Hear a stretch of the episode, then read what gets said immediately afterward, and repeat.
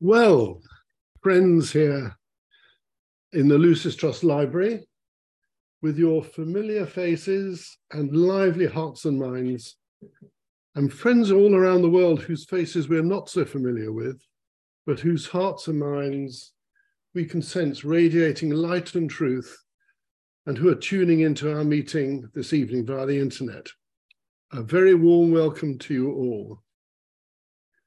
As you will know, this meeting, and it's only one of very many occurring at this time, is to collectively enable us all to be conscious that we are a worldwide group dedicated to making the best use we can of the opportunities which the Pisces full moon is giving us.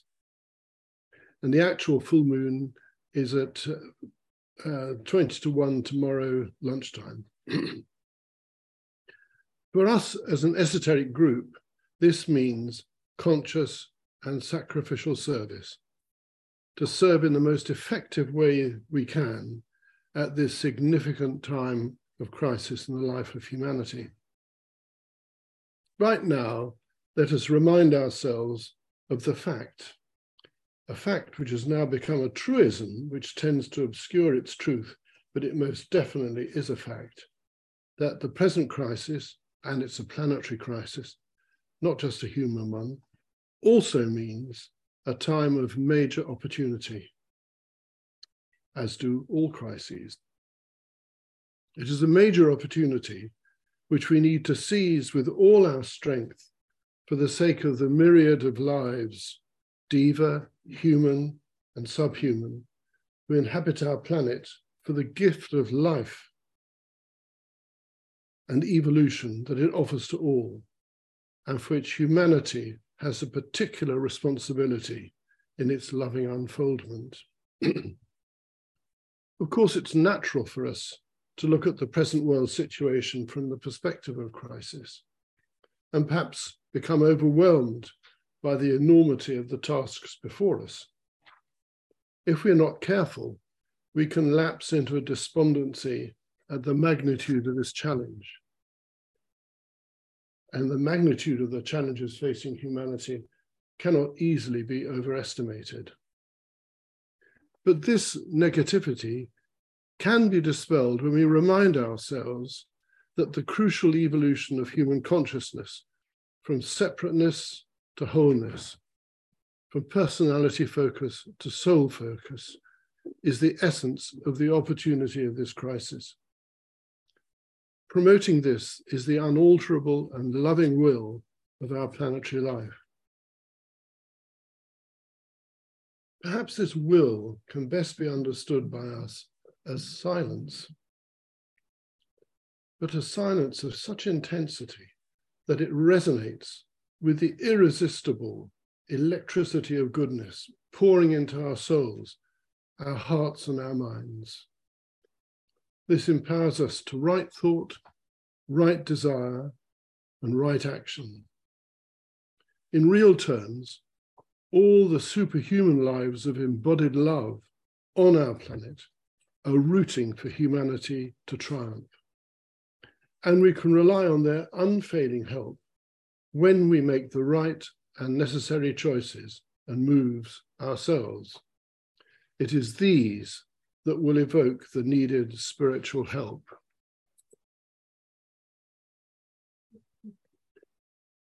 Let us look at it for a moment from the perspective of the spiritual hierarchy. Hierarchy is well thought of as a vortex of loving energy composed of a community of great and loving souls with the Christ, the greatest embodiment of love our planet has yet known, as the heart of love at their center. They understand the planetary will as the divine purpose of manifesting love. And the whole life of the spiritual hierarchy is focused on revealing this will and helping to materialize it. Then we can look at it from the perspective of the members of the new group of world servers. They hold themselves open to this will a step down by hierarchy into what we call the plan. They seek to be impressed by it and inspired by it, and to express it in loving action. They meditate to clothe it in concrete thought forms and then precipitate these into the hearts and minds of all people of goodwill around the world. And in their turn, these people of goodwill work out these ideas in the life of humanity in a multitude of vibrant, helpful, and redemptive service initiatives. It's important to recognize that these categories are not hard and fast divisions. There is a lot of crossover. We are all part of humanity. We are all people of goodwill. And many of us are conscious members of the new group of world servants. As part of the latter, we work on the mental plane of souls, opening ourselves to impression by abstract ideas. Also, as people of goodwill, we seek to make this energy constantly available in whatever situations we find ourselves, particularly on the plane of the emotions, the astral plane. For it is here where the vast majority of human and planetary problems have their origin in misplaced desires, in the selfish sense of exclusiveness and separateness. but in identification with humanity as a whole, in our families, our communities, and working lives, and as intelligent and proactive citizens, we also play our part in helping humanity as a whole to step forward into the light and love of reality and a collective life of planetary redemption. These modern days, the life of discipleship is not a monodimensional one of retreat from the world onto the abstract planes. It is multidimensional. Wherever we find ourselves, we must serve, and with joy. And this includes all the planes on which we are consciously active, from the dense physical up to and including the intuitional, if we can reach that far.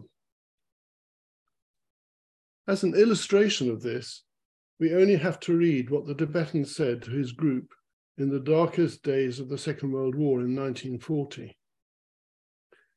On the physical plane, you will not need to be occupied with the problem of what to do, because every physical effort, time, and personality emphasis will be directed to the shouldering of your due share in arresting the forces of aggression from any further advance.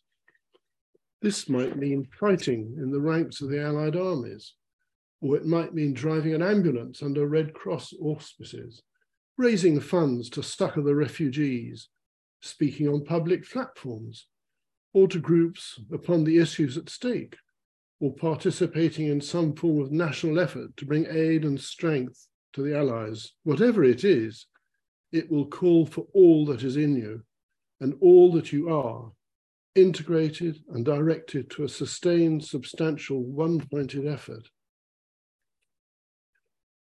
So let us make a pause here so that we can become aware of the energies of the divine will to express love and how this must change and indeed is changing and redeeming human attitudes and behavior.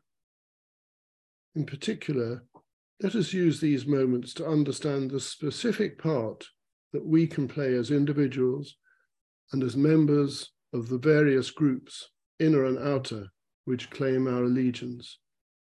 Then we will say together the mantra of unification.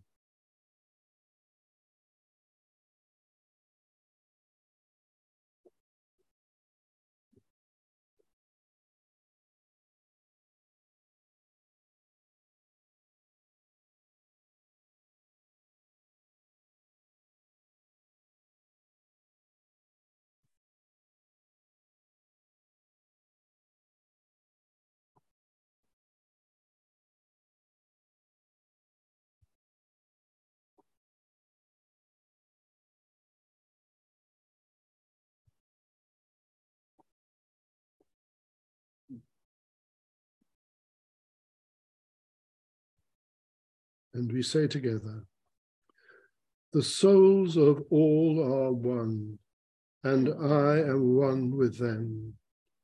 I seek to love, not hate. I seek to serve and not exact due service. I seek to heal, not hurt. Let pain bring due reward of light and love. Let the soul control the outer form and life and all events, and bring to light the love that underlies the happenings of the time. Let vision come and insight. Let the future stand revealed. Let inner union demonstrate and outer cleavages be gone. Let love prevail. Let all people love.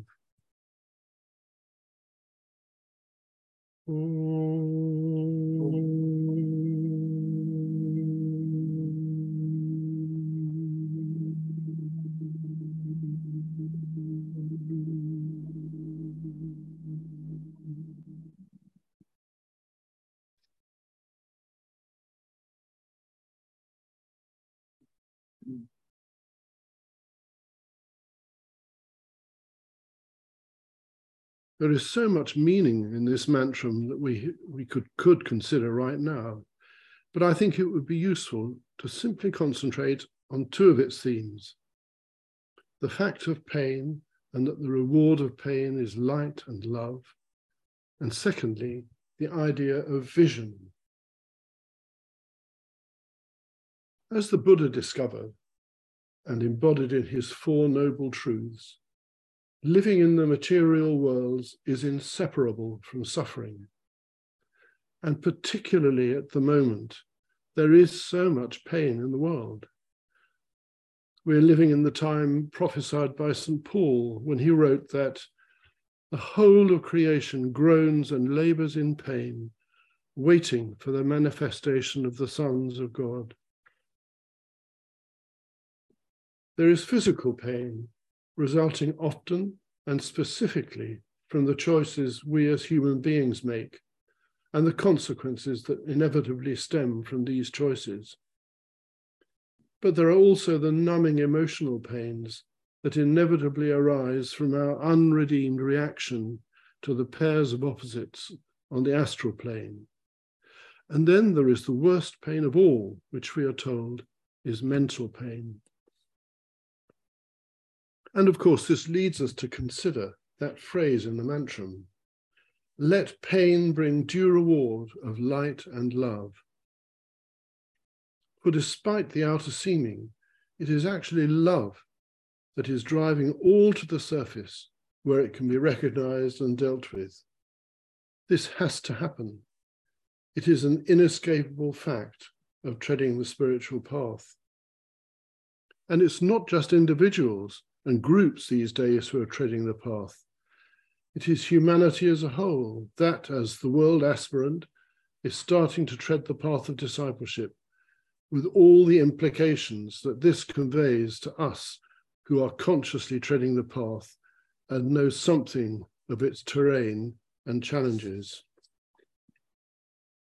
One of these, which I'm sure we have all experienced to some extent at least, is the speeding up of karma. In order to move forward, we have to face those yet to be redeemed aspects of ourselves and resolve them before the future can unfold.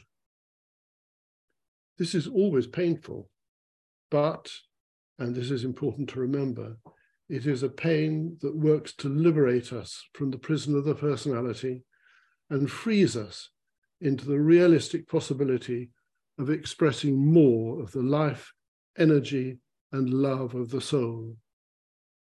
This is now the reality for humanity as a whole. The Tibetan, as usual, explains the situation very well.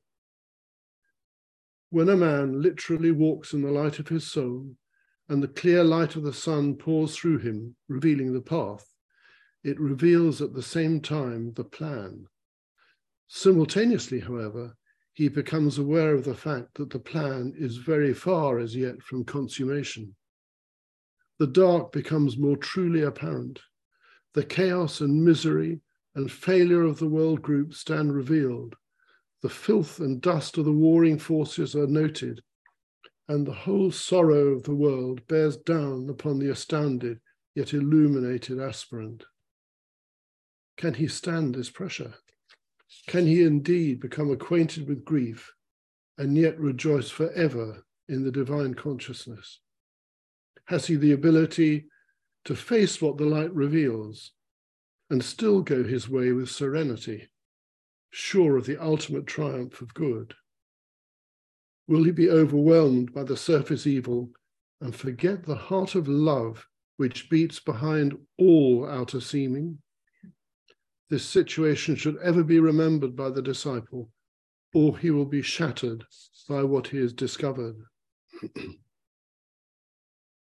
the Tibetan is saying this in relation to the individual disciple, but we can see so easily how it relates now to humanity as a whole.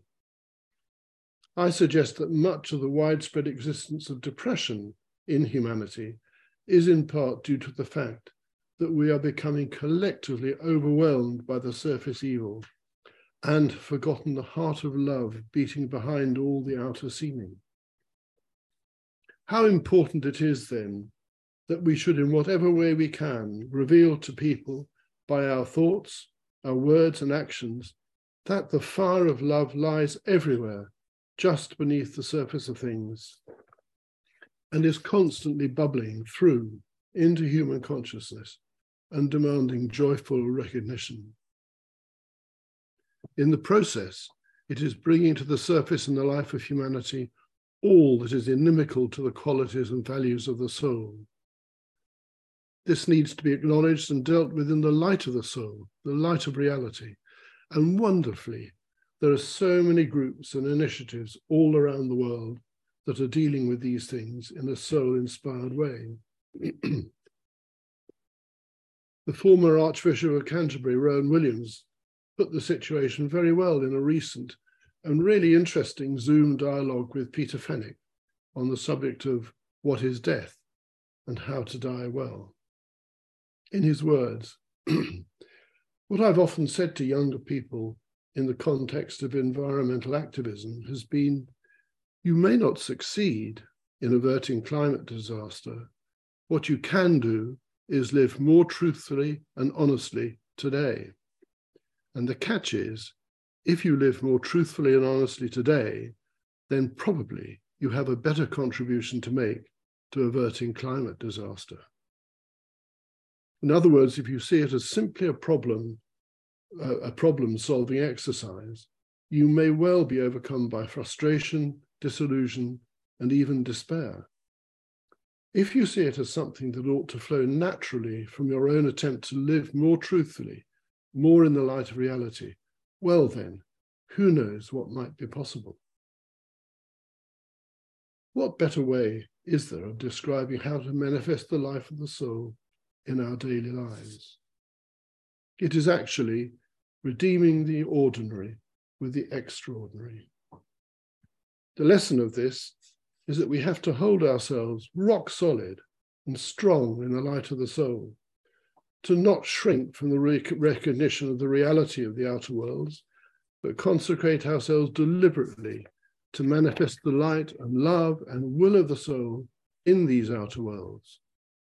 In Rowan Williams' words, to live more truthfully and honestly.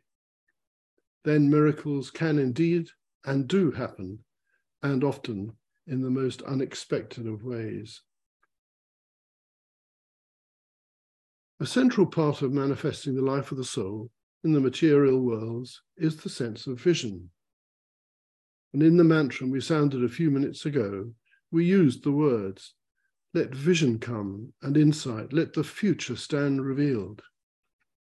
So we need to ask ourselves what this really means. For example, I don't think it means the revelation of the minutiae of our personal future lives as portrayed in tabloid newspaper horoscopes. As Shakespeare truthfully expressed it in his play Twelfth Night, what's to come is still unsure. if these details of the future are already fixed, as is asserted by the dogmatic believers in predestination, then there is no free will, no responsibility, no, no creative engagement with things as they are. Having said that, of course, there are aspects of the future that are certain. For example, that sooner or later humanity will collectively express the light and love of the soul in its daily life. But when we achieve this, and how we achieve this, is most certainly not certain. The reason for this is that it involves human creativity and free will. And this involves the expression of those timeless spiritual values and principles which we so cherish and which are so beautifully embodied in the world's various spiritual traditions. How we relate these values and principles to any set of mental, emotional, and physical conditions are unique expressions in time and space of our conscious response to things as they are, and they come out of that scintillating collision between past and future, between love, thought, right desire, and the creative use of the imagination. So, what is our vision of the future? I think, if we are honest, for most of us, it tends to be rather superficial. We think of a world where war no longer occurs, where disease has been largely abolished, where it never rains on a Sunday, and all is love, light, and peace. If we think about it, this is very similar to the image that many religious people have of heaven. It is clearly a reaction to the injustices and cruelties and sorrows, not to mention the minor inconveniences that we see daily in the world around us. It is obviously a product of humanity's collective wish life.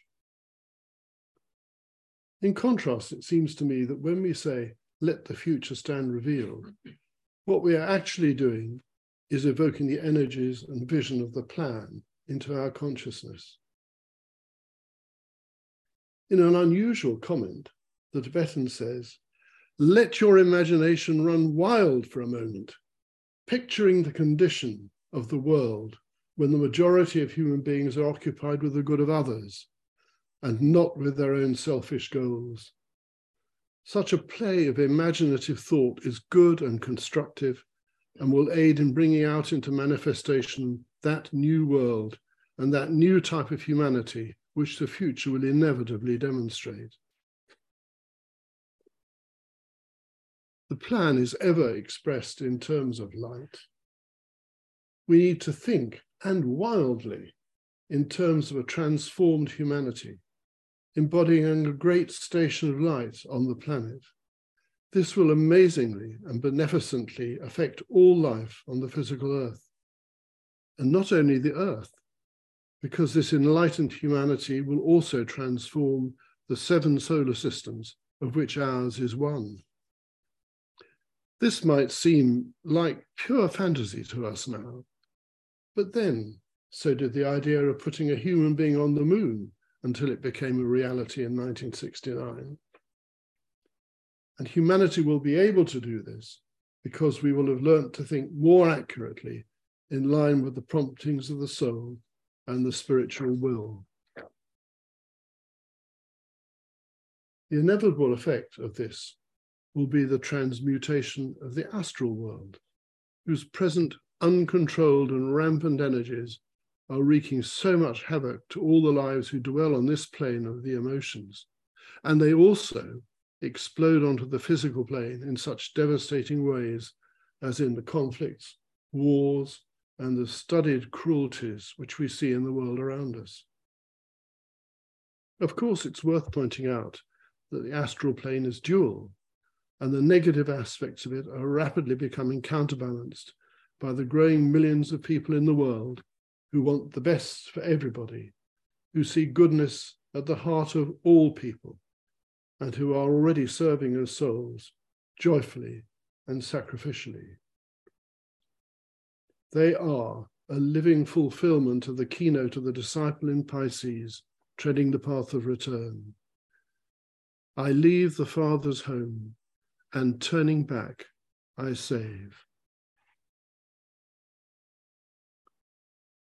So now let us go into our meditation, in which we will, of course, be using this Pisces keynote as the seed thought.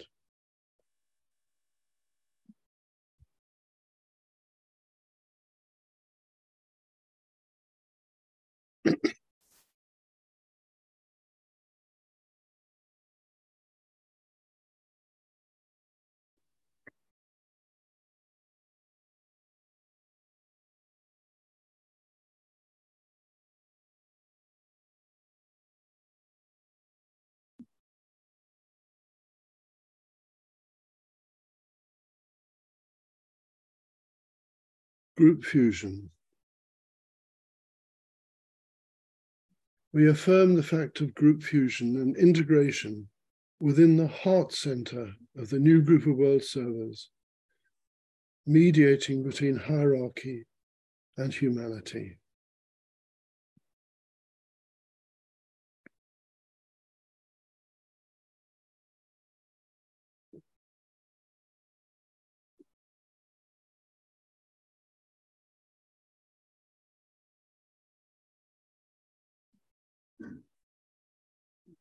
I am one with my group brothers, and all that I have is theirs. May the love which is in my soul pour forth to them. May the strength which is in me lift and aid them. May the thoughts which my soul creates reach and encourage them.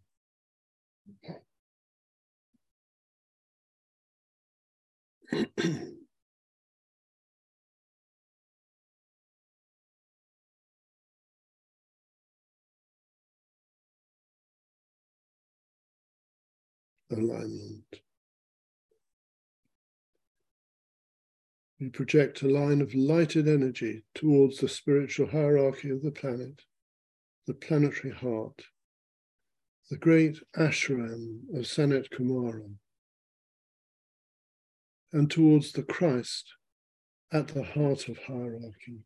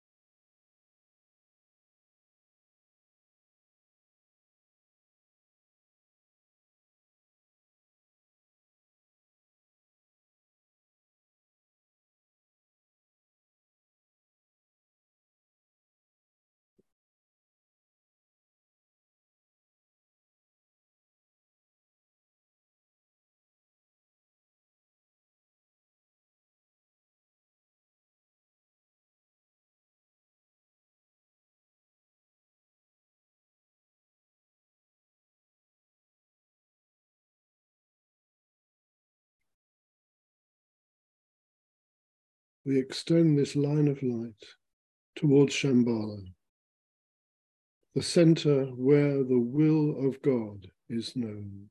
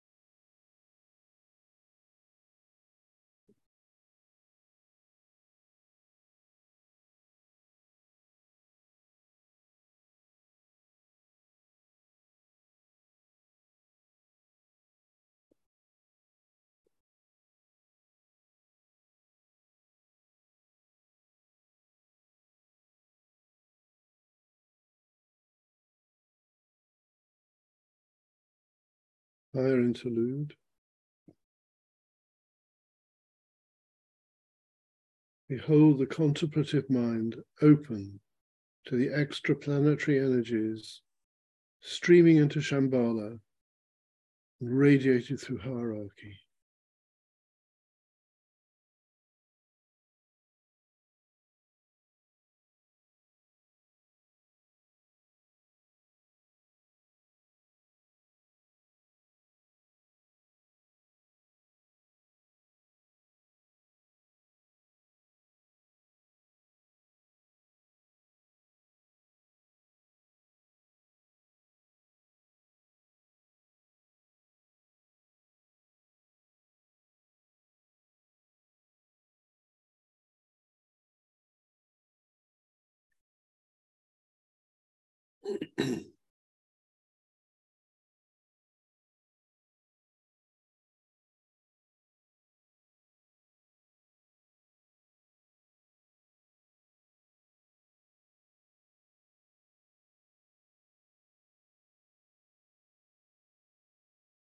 Using the creative imagination, we visualize the three planetary centers Shambhala, hierarchy, and humanity, gradually coming into alignment and interplay.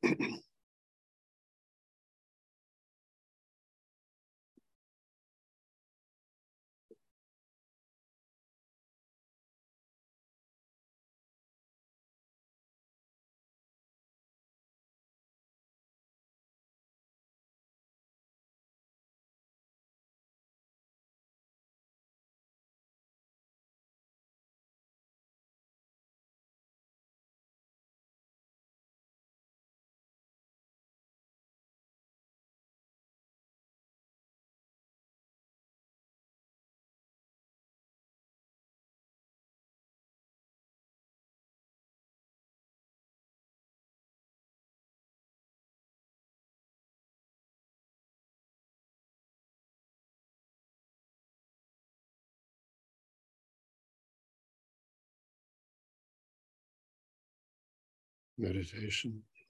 we reflect on the seed thought for Pisces. I leave the Father's home, and turning back, I save.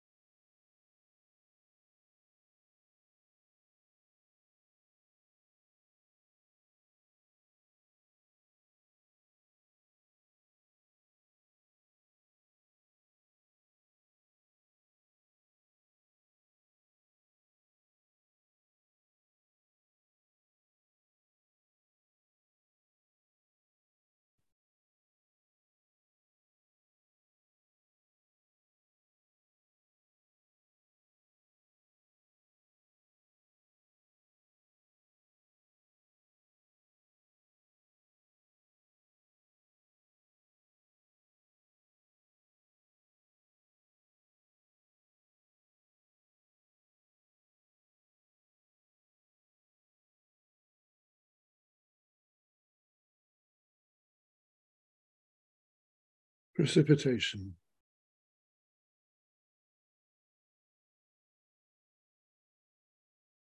We use the creative imagination to visualize the energies of light and love and the will to good pouring throughout the planet and becoming anchored on the earth in prepared physical plane centers through which the plan can manifest.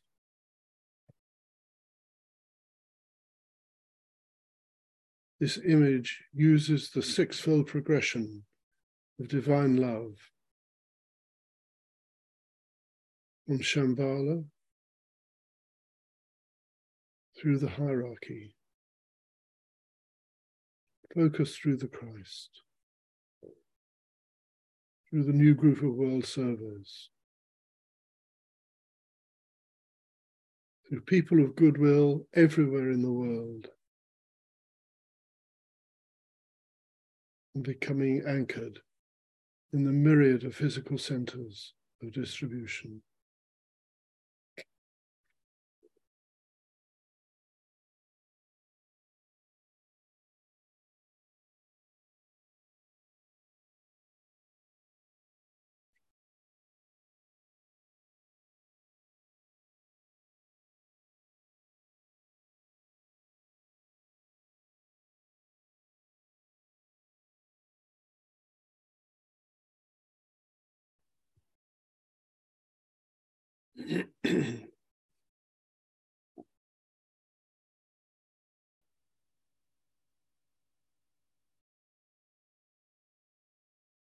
Lower interlude.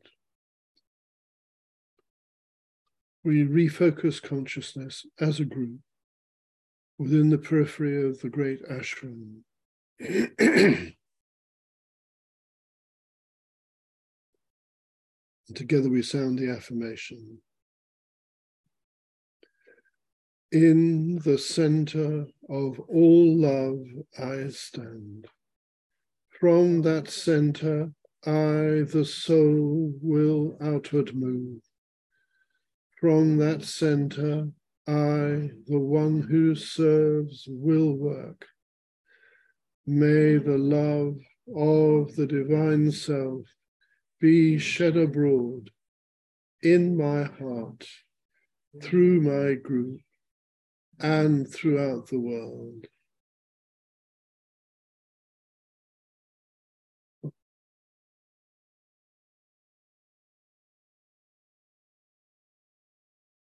We visualize the downpouring spiritual inflow released from Shambhala through hierarchy and streaming into human humanity through the prepared channel.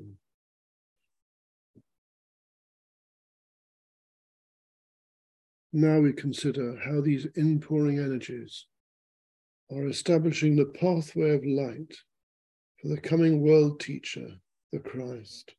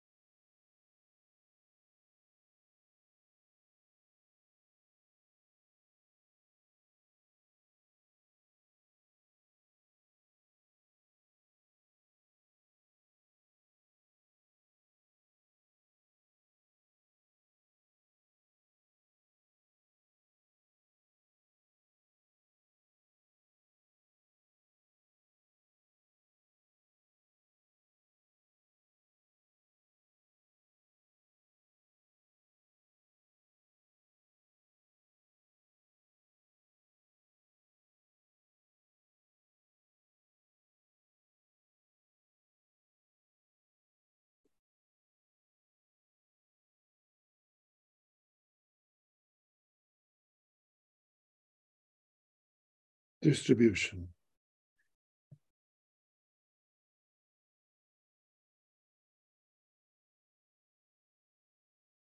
As we sound the great invocation, let us clearly visualize the outpouring of light and love and power from the spiritual hierarchy through the five planetary inlets of London, Darjeeling, New York, Geneva, and Tokyo,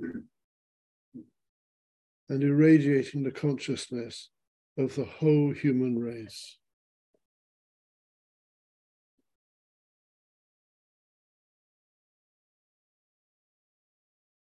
From the point of light within the mind of God, let light stream forth into the minds of men. Let light descend on earth. From the point of love within the heart of God, let love stream forth into the hearts of men. May Christ return to earth. From the center where the will of God is known, let purpose guide the little wills of men, the purpose which the masters know and serve.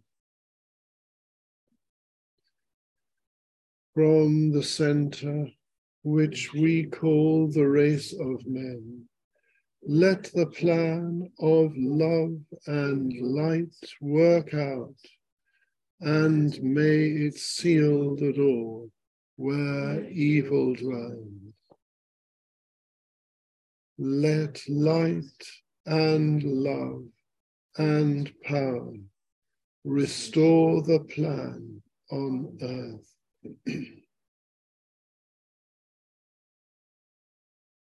Mm-hmm.